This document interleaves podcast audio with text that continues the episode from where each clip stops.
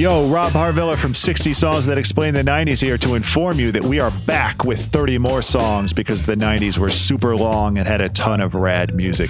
Please join us every Wednesday for more 60 Songs That Explain the 90s only on Spotify. This episode is brought to you by Thomas's. Thomas's presents Pondering the Bagel with Tom. Oh, the paradox of the bagel. Tis crunchy yet soft, tis filling yet has a hole. Tis a vehicle for spreads, but only travels from toaster to plate. Thomas's, huzzah! A toast to breakfast. Today's episode is about the end of Roe versus Wade. At 8:32 p.m. Eastern Monday night, Politico published a leaked draft of a majority opinion written in the case of Dobbs versus Jackson Women's Health Organization. The author of that leaked majority opinion was Justice Samuel Alito. And the opinion definitively struck down Roe versus Wade, the 1973 ruling that guarantees national protections of abortion rights. And it also strikes down the 1992 decision, Planned Parenthood versus Casey, that upheld Roe versus Wade. If the leaked draft represents the final vote of the Supreme Court, and its six conservative justices, Roe versus Wade is no more. What does that mean? And what does America look like in a world after Roe? That is the subject of today's podcast, and we have two guests today. Melissa Murray is a professor of law at New York University.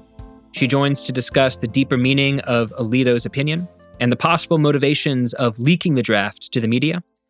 But first, we have Margot Sanger Katz. Margot is a domestic correspondent for the New York Times, where she writes about healthcare, economics, and politics. And she answers my many, many, many questions about what the end of Roe will mean for Americans. Again, if you have questions, criticisms, or ideas for this show, email me at plainenglish at spotify.com. I'm Derek Thompson, and this is Plain English.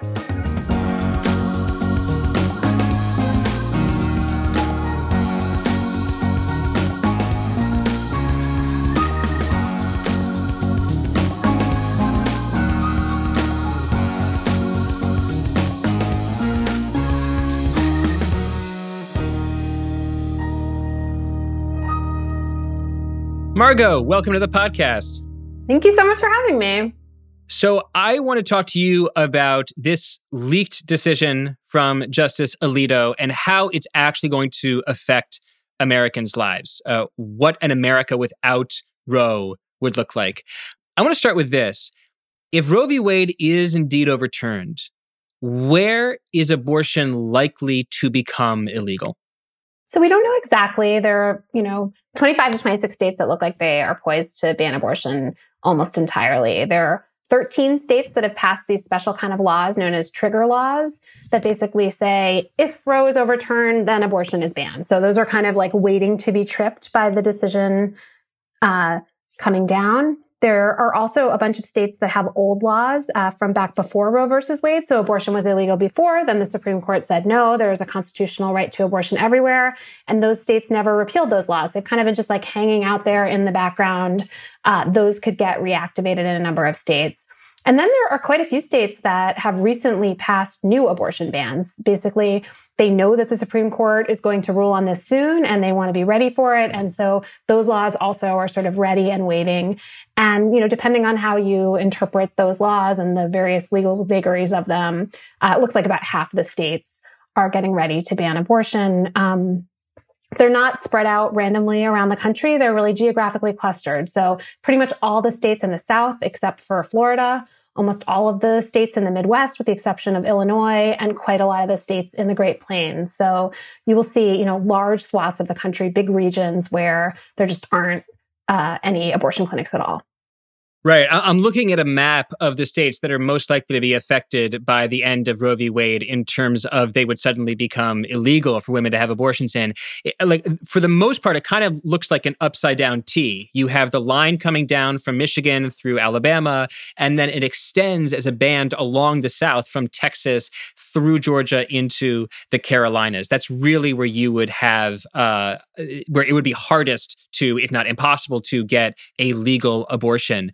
I, I think I just want to stop here and, and point out that, you know, some people in a world without Roe v. Wade would try to travel across state lines sometimes to get an abortion. But for someone who lives in, say, I'm just looking at this map, Mississippi, it looks like it might require a three hour drive, a 10 hour drive to get to a state or an area that would have uh, legal abortion. Is, is that right? Is it, is it in some places in the South, you would just have to travel very, very far in a world without Roe v. Wade in order to get a legal abortion? Yeah, I mean, I think that that is really an effect that uh, is hard to understand until you look at the map. Uh, most women that get abortions now are poor. And we know from research on when abortion clinics have closed in the last couple of years that for poor women, the further away the nearest clinic is, the less likely they are to get there. And this is for reasons that are like kind of predictable. I mean, um, maybe they don't have money for gas or for a plane ticket. They might not have access to a car, uh, may not have a flexible job that allows them to take time off, money for a hotel room. They may not have access to childcare if they have to be gone for a long time. And so what that means is that the further these women have to travel, the less likely they are to actually get to a place where they can have an abortion richer women in general tend to have more resources. You know what I mean? If you have the ability to fly to a state like California or New York, uh, probably this is not going to change a lot for you. It will be inconvenient. It will be expensive and it might be hard to get an appointment in some of those states because they're going to be women like you from all over the country who may be flooding into the states that still have legal abortion. But the real barriers are going to be for these poorer women who have fewer resources and for whom travel is a much bigger hurdle. The typical patient the typical American who gets an abortion, you say, is already a mother, is in her late 20s, attended some college, has a low income, is unmarried, is having her first abortion, and lives in a blue state. All that comes from the article uh, that you just published this morning. Which of those demographics were most surprising to you? There were a couple that were kind of surprising to me in terms of who the typical patient is. Uh, what surprised you the most when you learned that? I have to say a bunch of them actually were. I think that the, you know there are certain stereotypes that circulate about uh, who has abortions. I think there's a sense that many people have abortions again and again. That's actually relatively rare. There are a lot of women who just have one abortion. Their abortion is their first abortion. Um, I do think that there is a sense that um, very young women, teenagers are the people who are having abortions. That doesn't really seem to be true. It's it's slightly older women, still younger women, but not children, um, and people who are already mothers. They understand what it is to carry a pregnancy, to have a child, and to care for a child. What that means, kind of emotionally, financially, logistically. That's that's really. I, I agree with that. T- to me, the most surprising thing is that the typical abortion patient is already a mother. I don't think I ever would have guessed that. Um, I want to go to something else that you mentioned, which is the question of how the number of abortions in the US might change as the result of the end of Roe v. Wade. To a certain extent, we can look at this question writ small by looking at Texas. Texas passed an infamous law that essentially deputizes Texas citizens to bring lawsuits against anyone who has an abortion or anyone who assists in an abortion. And you write that abortions at Texas clinics fell by half, but the overall decline of abortions was only around 10%, or has only been around 10% in Texas. Tell me a little bit about that. Why have abortions only declined 10% in a state where, as far as I understand it, you, you cannot find a clinic that will provide a legal abortion? So you can get an abortion in Texas up to around six weeks of pregnancy. So if you're very early in your pregnancy, you can still get an abortion in Texas, but you know, about half of uh, the abortions no longer were happening in Texas. And I think this really shows how, first of all, that there's a lot of demand. You know, women who, who want to have an abortion, they're going to work pretty hard uh, to find a place where they can get it. Um, and also it shows how there is this kind of cross state travel that happens and that can happen. Um, the third thing that we found in this story that I think was really interesting, and I think is perhaps the biggest harbinger of what we may see in the future, is that we saw a lot of women who lived in Texas who were ordering abortion pills on the internet from overseas medical providers. So the abortion pill has been approved by the FDA. Um, a lot of women, about half of women early in pregnancy, when they go to have an abortion, they're not having a surgical procedure in a clinic. They talk to a doctor, they get a prescription for a medicine, they take the pills at home, and they have essentially a miscarriage in their home. This is a common, like normal sanctioned medical process.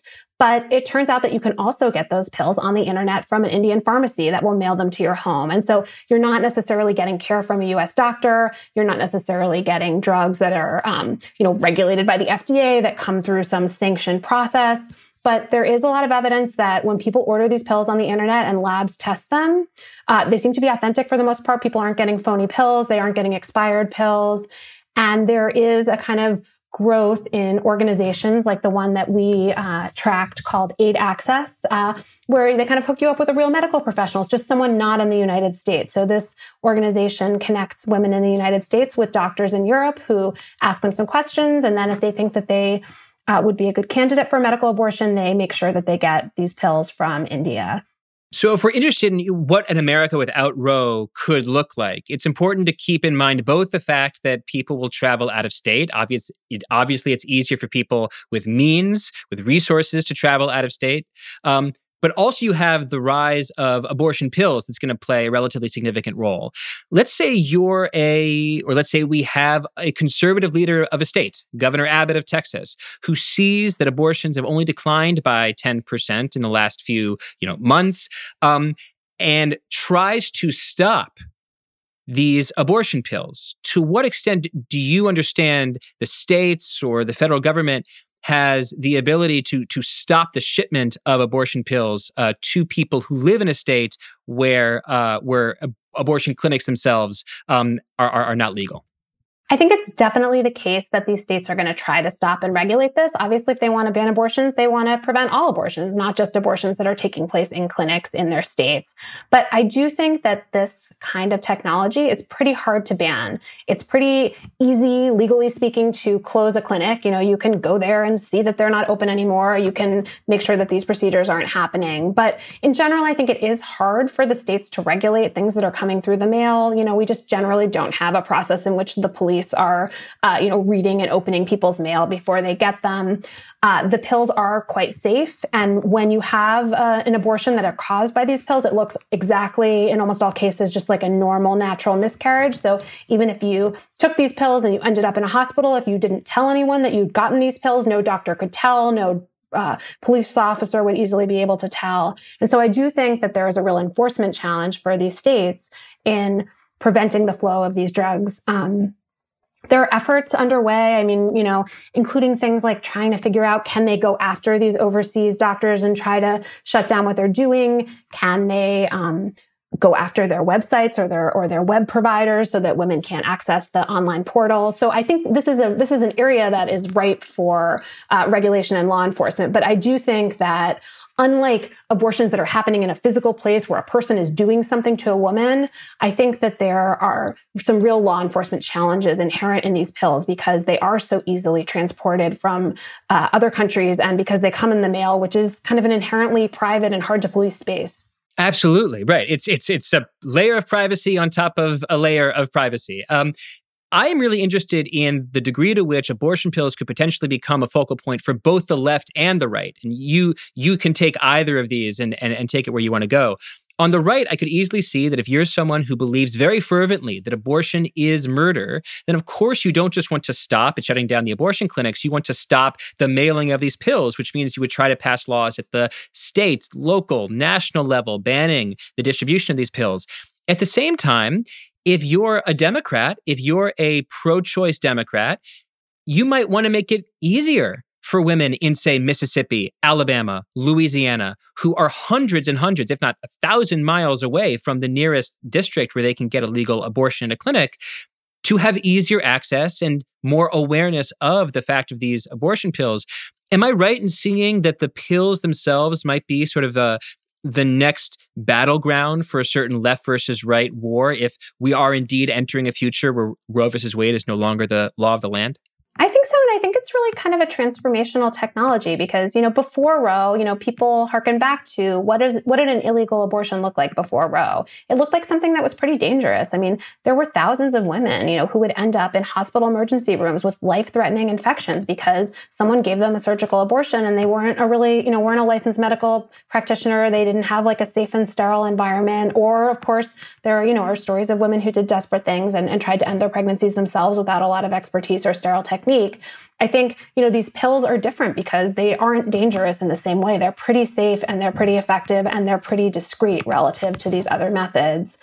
Uh, we do see the Biden administration has done some things to help, not with these illegal pills, but with um, pills that you just get through like a normal telemedicine appointment, you know, where you go on a Zoom call with a doctor and maybe an out of state doctor could prescribe you the pills and mail them to you. That wasn't really allowed before. And the um, Food and Drug Administration, uh, just in the last couple of months, made that legal. But we are seeing again, you know, states that are cracking down on abortions, that are looking to ban abortions at clinics in their state, are also trying to prevent out of state doctors from doing these telemedicine abortion and mailing pills through these legal channels. For those interested in the pre Roe history of abortions or the 19th, early 20th century history of abortions. Uh, the Atlantic writer Caitlin Flanagan wrote this really uh, powerful essay. The Dishonesty of the Abortion Debate is the name of the essay that begins with a long lead about just how gruesome some of these injuries were and how life threatening, uh, consistently life threatening uh, abortions have been in American history.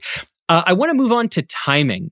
Uh, at the moment, abortion remains legal in every state at, at least some level. In Texas, you said it's it's up to six weeks, and uh, you say that every state today has at least one clinic that is in operation. Um, what would the t- what do you expect the timing to look like if we get a decision in the next few months written by Justice Alito that says basically everything that the leaked document says? What could the timing look like for the first state in America to register zero on the number of clinics that it has opened for legal abortions? I think that it is likely to happen very fast, but it is not likely to happen instantly. So I think pretty much as soon as it becomes clear that prosecutors are going to enforce criminal laws against abortion providers, the abortion clinics are going to close. You know, they do not want their practitioners to end up in prison. Uh, we saw in Texas, you know, in Texas, the penalty is you could get a 10,000, you could be sued for a $10,000 penalty. The day that law went into effect, all of the abortion clinics in Texas, you know, changed the way they were doing business to make sure they did not run afoul of that law. I think that's a good model for what we could expect.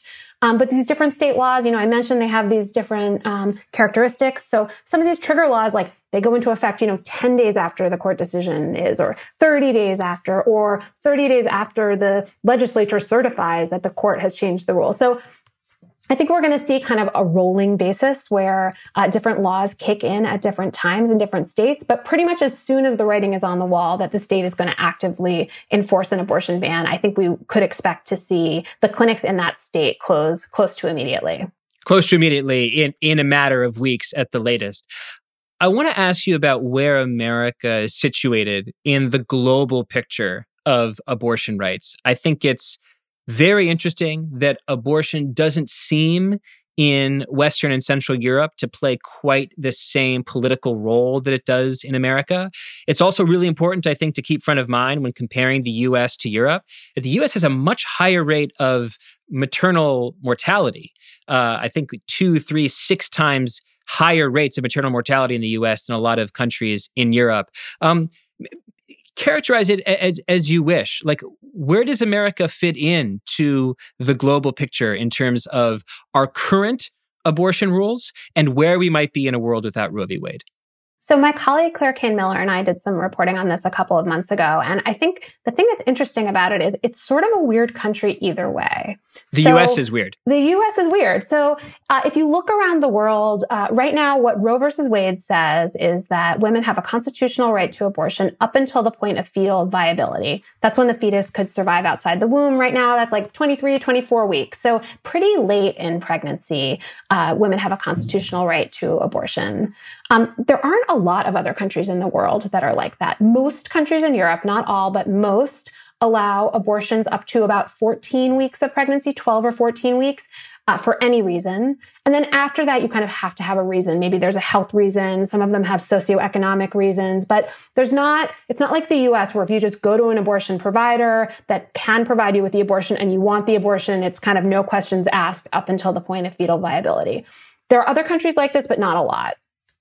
On the other hand, uh, if you look at the global trend, while there are a number of countries that where abortion is illegal around the world, most countries that are changing their laws are liberalizing their abortion laws. They're decriminalizing abortion. They're allowing abortion in more situations. We've seen a lot of countries around the world, even countries like say Ireland that we think of as being, you know, deeply Catholic countries with very strong religious traditions where you might expect them uh, to have deeply seated views opposing abortion. Those kinds of countries are liberalizing their laws. The US would be pretty rare in tightening up and moving in the opposite direction.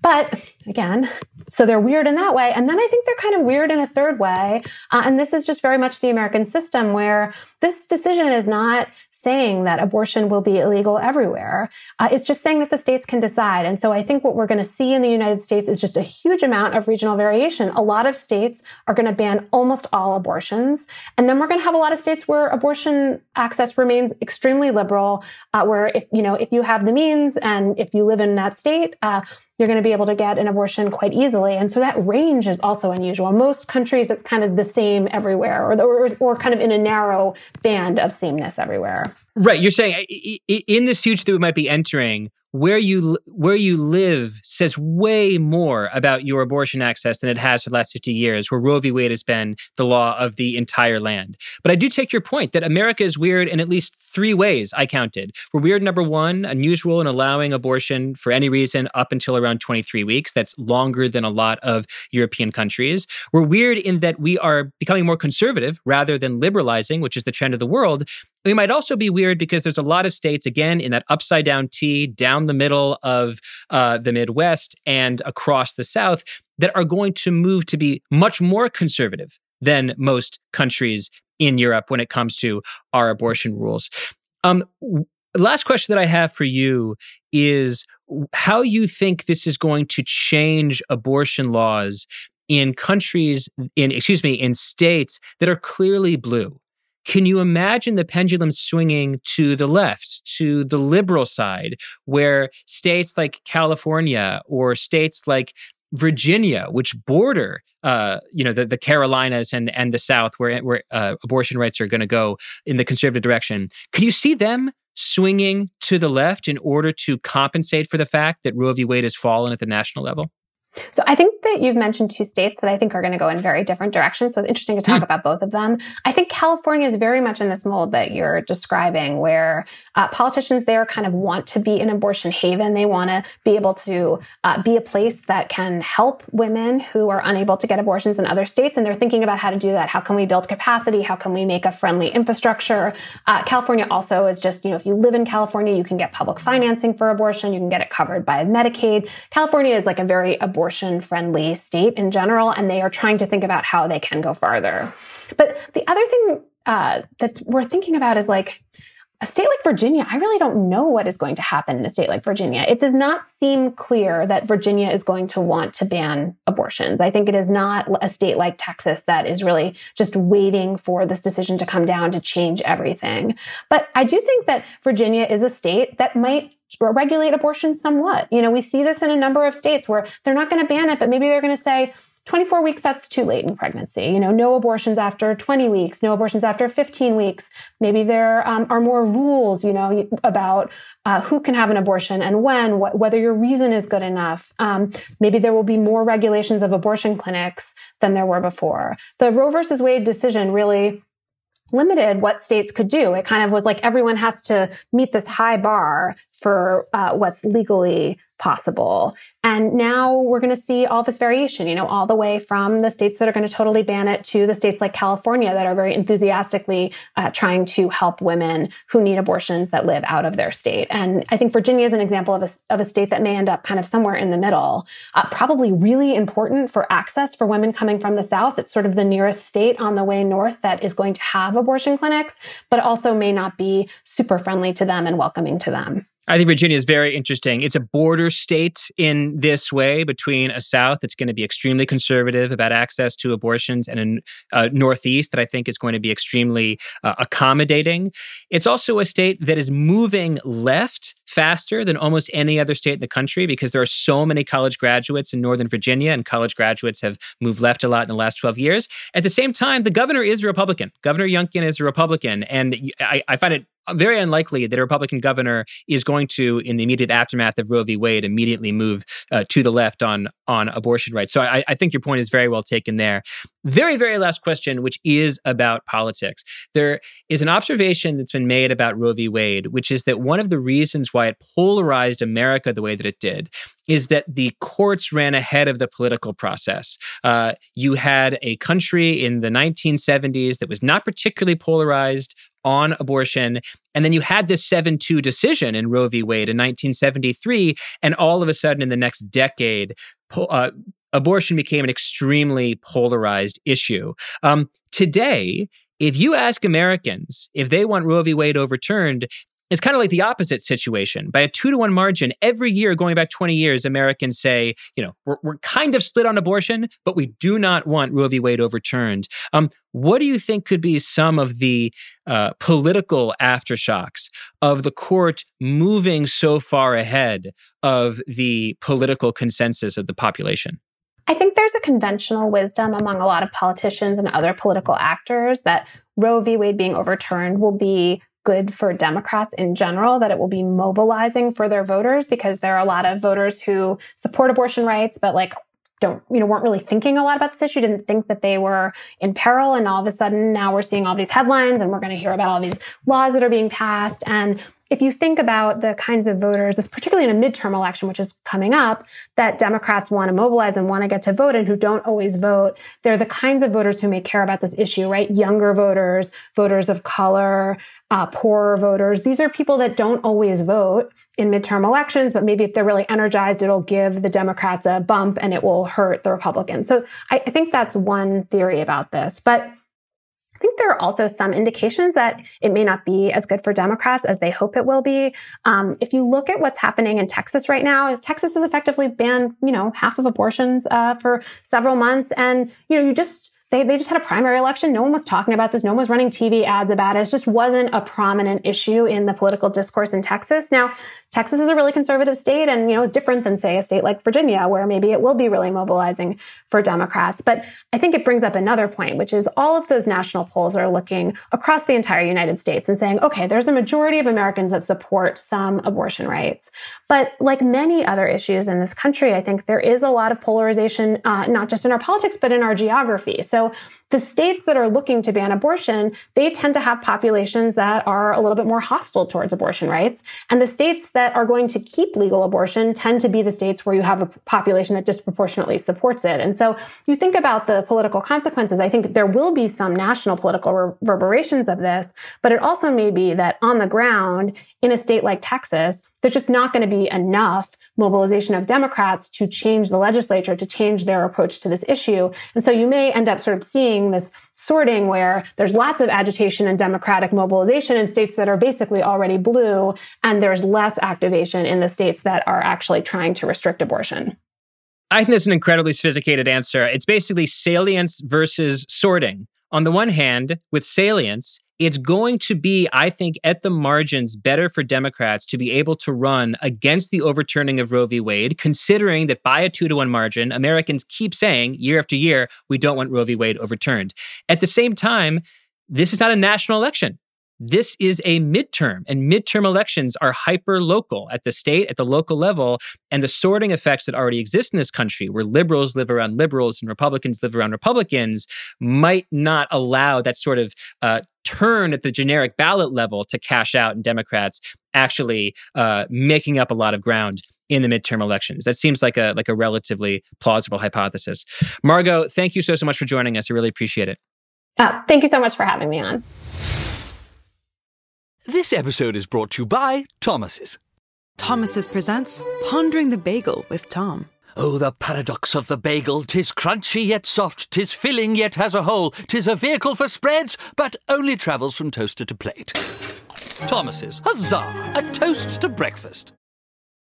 Many thanks to Margot Sanger Katz. And now for a discussion about why Justice Samuel Alito's draft may have been leaked and how his legal reasoning could have implications far beyond abortion.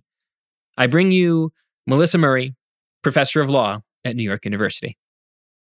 Professor Melissa Murray, welcome to the podcast. Thanks for having me, Derek. Professor, I want to ask you about this leak, and then I want to spend the majority of our time talking about the substance of this draft. You clerked for Supreme Court Justice Sonia Sotomayor when she was sitting on the Second Circuit. So I'm very, very interested in your opinion here. Can you give me a sense of how unusual it is for the public to see a leaked draft of a case as important as this? So, to be clear, I was not a clerk on the Supreme Court, but the norms of confidentiality, I think, pervade the entire federal judiciary. So, this isn't something that is sort of unique to the Supreme Court. Every federal court, I think, and indeed most courts would have the same expectations, but you do not discuss what you are working on in chambers. You don't discuss what your judge or justice is discussing with her colleagues.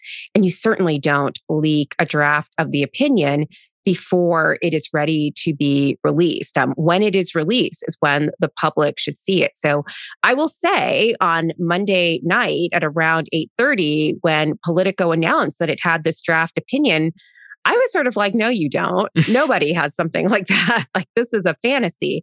And when I saw it, it really did look authentic. It had the circulation stamp.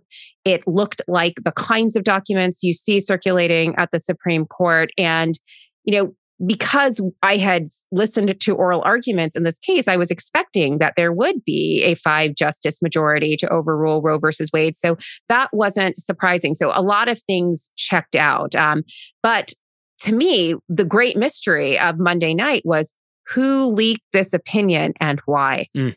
Well, I, I, don't want to ask you to mind read here because oh, I, I, I don't think to. I want to speculate. Okay, I want great. to do Please speculation. speculate. Yeah, I mean, I'm just so curious because like what do you what would you say are the possible motives for leaking a draft opinion at this time? Well, I think any of the possible theories really says a lot about the interaction between the court and the justices themselves and the interaction of the court as an institution with the public. So, like starting from that frame, you know, there was a lot of discussion on conservative Twitter that this was obviously the handiwork of the liberal justices who were trying to galvanize public opinion um, in support of abortion rights and to force the court to issue a more moderate opinion on this. And yeah, I, I, guess I could see it, but it doesn't really check out because I think if, like, first of all, the liberal justices know that there's no forcing their six conservative colleagues to compromise, and certainly not on this issue. So the idea that they're going to drop this opinion and the right is going to cave, like, they're not fantasists. And more importantly, the timing of this doesn't check out. If you had this opinion from February, if you were really itching to do it, you would drop it in February. Or alternatively, if you really wanted it to have some impact on the public, you would wait until closer to the midterm election. So you'd wait until the end of term, which is when we expected this decision to be released. So I don't think this was the liberals. Like this wasn't a very strategic release. And, and I think they know that they have to be a little cannier than this. So, if it was the conservatives, what would be the motive of a conservative clerk to well, well wait oh, let's please, not wait for the conservatives. there's like there's another camp. So there's the chief justice right? So he was the one at oral arguments trying to broker this third way compromise where you upheld the mississippi law but stopped short of striking down roe versus wade. So some were suggesting maybe someone drop this as a test balloon to show the hardcore conservatives that this was going to be an absolute bombshell to the American public and they should not do it. But again, the Chief Justice on Tuesday announced that although this was authentic, um, it was not the final opinion. And he completely just read whoever did this the riot act. Like this was such a breach of the Supreme Court's norms of confidentiality and collegiality. And so I can't imagine the court's most stalwart institutionalist doing something like that. So let's rule him out.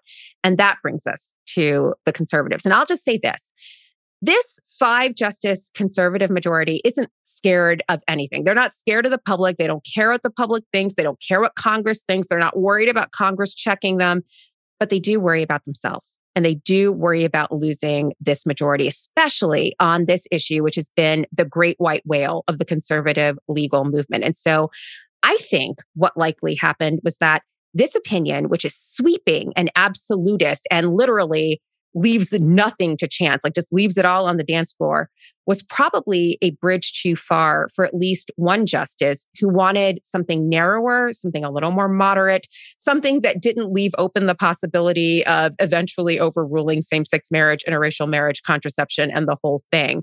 And I think it is likely that this doubting justice decided that maybe he might find common cause with the chief justice in this compromise and that they could go break bread with the three liberals and change the majority to something that was more moderate and change the outcome. And to be clear, this has happened in the court's past. So Anthony Kennedy was among the five justices who was willing to overrule Roe versus Wade in 1992, and he stopped short and decided to pull tracks caucus with Justices Souter and O'Connor and the two remaining liberals, and they managed to broker a compromise that saved Roe, but did actually allow the states pretty broad latitude to regulate abortion, but salvaged Roe versus Wade. And that is what no conservative wants to have happen.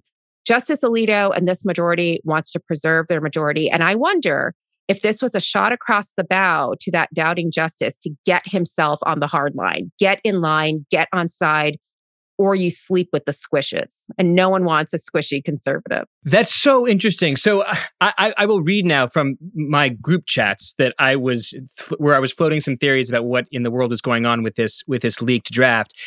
Mike my hypothesis was that the draft was leaked by a conservative clerk angry that the court had moved away from Alito's opinion, that this was an early Possibly. draft, they had moved away from Alito's opinion, and that the conservative clerk hoped that this leak would alert conservatives to the opinion they almost had but didn't, to shame them to the same right. Same energy. Same energy. Same exact energy. Same, energy. same exact energy. And like, again, if the conservative base sees what could have been what they've always wanted, and instead you got this mamby pamby kind of compromise opinion, that's going to like i mean you're going to get the same treat and, and they know who would have been the one to steer the court away from this hardline course toward a more moderate course. Um, you're going to get the kind of treatment that the chief justice got after obamacare or after he joined the liberals in june medical which is to say he's not a real conservative at all. And you know then the mail starts coming and then the brickbats start coming and you stop getting invited to the federalist society and you mentioned you mentioned that this draft might have an implication for things like same sex marriage. And I was reading analysis of the draft saying that the opinion explicitly criticizes Lawrence v. Texas. That's a decision that overrules laws that criminalize sodomy. It brings in Obergefell versus Hodges, the famous case that legalized same sex marriage, in for criticism. Tell us a little bit more about why the draft that we read last night, why the draft that was leaked could threaten those uh, opinions as well. So, Justice Alito, in this draft opinion, is at great pains to say that this is only about abortion. Abortion is unique, which is why we can do this to abortion and we can overrule Roe versus Wade and Casey. But this is gaslighting, pure and simple. And he knows it, and you know it, and I know it. Because what undergirds the right to abortion, this idea of privacy or liberty or autonomy in your private life, is the same principle that undergirds the right to marriage, the right of parents to raise their children in the manner of their choosing, the right to use contraception. So if Roe falls because it is an unenumerated right and there is no rooted history of recognizing this right, then all of these other rights are similarly unmoored from constitutional texts and also lack this history. In fact, for the right to marry a person of the same sex or the right to engage in sexual relations with someone outside of marriage or with someone of the same sex, all of these things were criminalized at one point in US history. So the idea that there was always protection for this is as false as it is for abortion. So if he's criticizing abortion on this grounds, he could easily make the same critique of these other rights. And again, we have already seen the groundwork being laid for this. The confirmation of Ketanji Brown Jackson was literally laced with questions about Obergefell, where John Cornyn, the senator from Texas, asked her, you know, do you believe in this opinion? Do you think this is something that should be left to the states? Marsha Blackburn from Tennessee asked her how she felt about Griswold versus Connecticut, a 1965 opinion that allows individuals the right to use contraception in their marriages and was later extended to allow unmarried people to use contraception. So these are rights that we take for granted the right to marry the person of your choice, the right to decide when and whether you have children. And they are basically laying the groundwork to eviscerate all of this. And it may not be immediate, it may not be the day after this opinion in Dobbs um, is announced, but I think you can see the tea leaves. Like all you have to do is start saying that we can recognize broad religious objections to same sex marriage and normalize the idea that we can treat same sex couples differently in the public sphere. And it's not a far cry toward we can just roll back this right entirely. And once you start withdrawing rights, what else can you withdraw? So this is, you know, people are start say, talking about a slippery slope, and maybe that's hyperbolic, but once you have the appetite to withdraw a right, what else might you withdraw? And, you know, I think that's a really real fear. That's so interesting. So you're saying there's like this tower of constitutional rights that have been built over the last 50 years rights to contraception, rights to abortion, rights to same sex marriage, uh, rights to not be criminalized for, for, for sodomy. You have this tower of rights.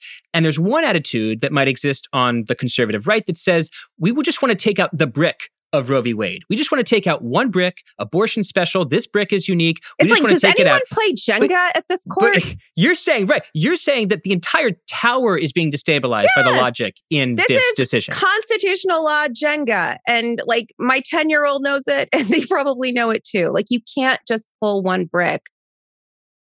Like it doesn't work that way. Not this brick that really supports this entire scaffolding, these rights of heart and home. They're all interwoven, they're all implicated. And if you tug on the thread of Roe, you're tugging on all of it. Is it possible then to go back to the very first question? Why was this leaked at the time that it was leaked? Is it possible then? I don't want to make light of the the end of Roe v. Wade, but that this is something equivalent to like wiggling the Jenga piece to see if the tower comes down. That someone was was was leaking this in order to say, I wonder what the public is going to say to a- the draft of of an opinion that is so that comes out so so strongly against the philosophy of Roe v. Wade that it threatens all of these other rights. This is a way of essentially floating that trial balloon and figuring out what the how the public is going to react to it, how the political system is going to react to a decision that we see coming down the pike.